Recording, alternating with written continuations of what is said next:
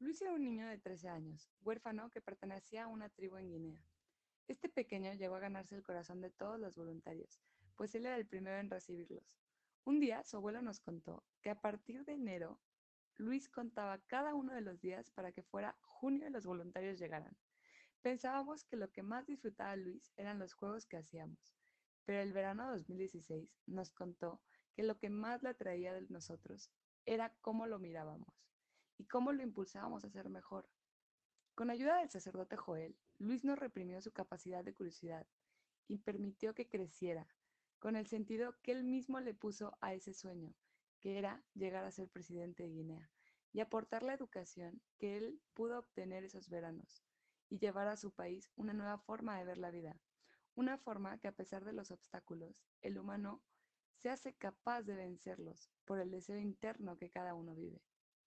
Luis sabía que ese sueño de ser presidente implicaría mucho esfuerzo, pues el camino haría que se rompiera para poder crecer. Muchas veces quería dejar ese sueño al ver que económicamente no podría llegar a tener los estudios indicados. Pero gracias a los voluntarios que impartieron un papel de guía en su vida, consiguió una beca y se mudó a Madrid. Hoy Luis es estudiante de Derecho y Relaciones Internacionales en la Francisco de Victoria. Sus años como estudiante no han sido fáciles, pues llegó a un país distinto en su totalidad. Pero él no deja de sorprenderse por cada oportunidad y es una de las personas más agradecidas porque gracias a su pasado, hoy no desvaloriza cada día ni cada situación. Él agradece el esfuerzo del profesor para enseñarle, las aulas, todo lo que recibe lo ve como una gran bendición. Le ha costado trabajo adaptarse, pero no le ha detenido esto.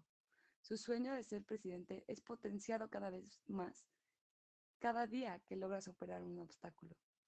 Luis es un, gran ejemplo de querer es poder. No sabemos si algún día llegue a ser presidente. Yo no lo dudo. Pero si no llegase a hacerlo, estoy segura que, con todo el proceso que ha caminado, llegará a ser la mejor versión del mismo. Contándote esta historia, quiero preguntarte, ¿qué te detiene a ti a cumplir tus metas? A Luis no le detuvo nada. ¿Qué tienes? ¿Tienes miedo a salir de tu zona de confort? Creo que en lo personal nos debería de dar más miedo quedarnos en ella y vivir en mediocridad.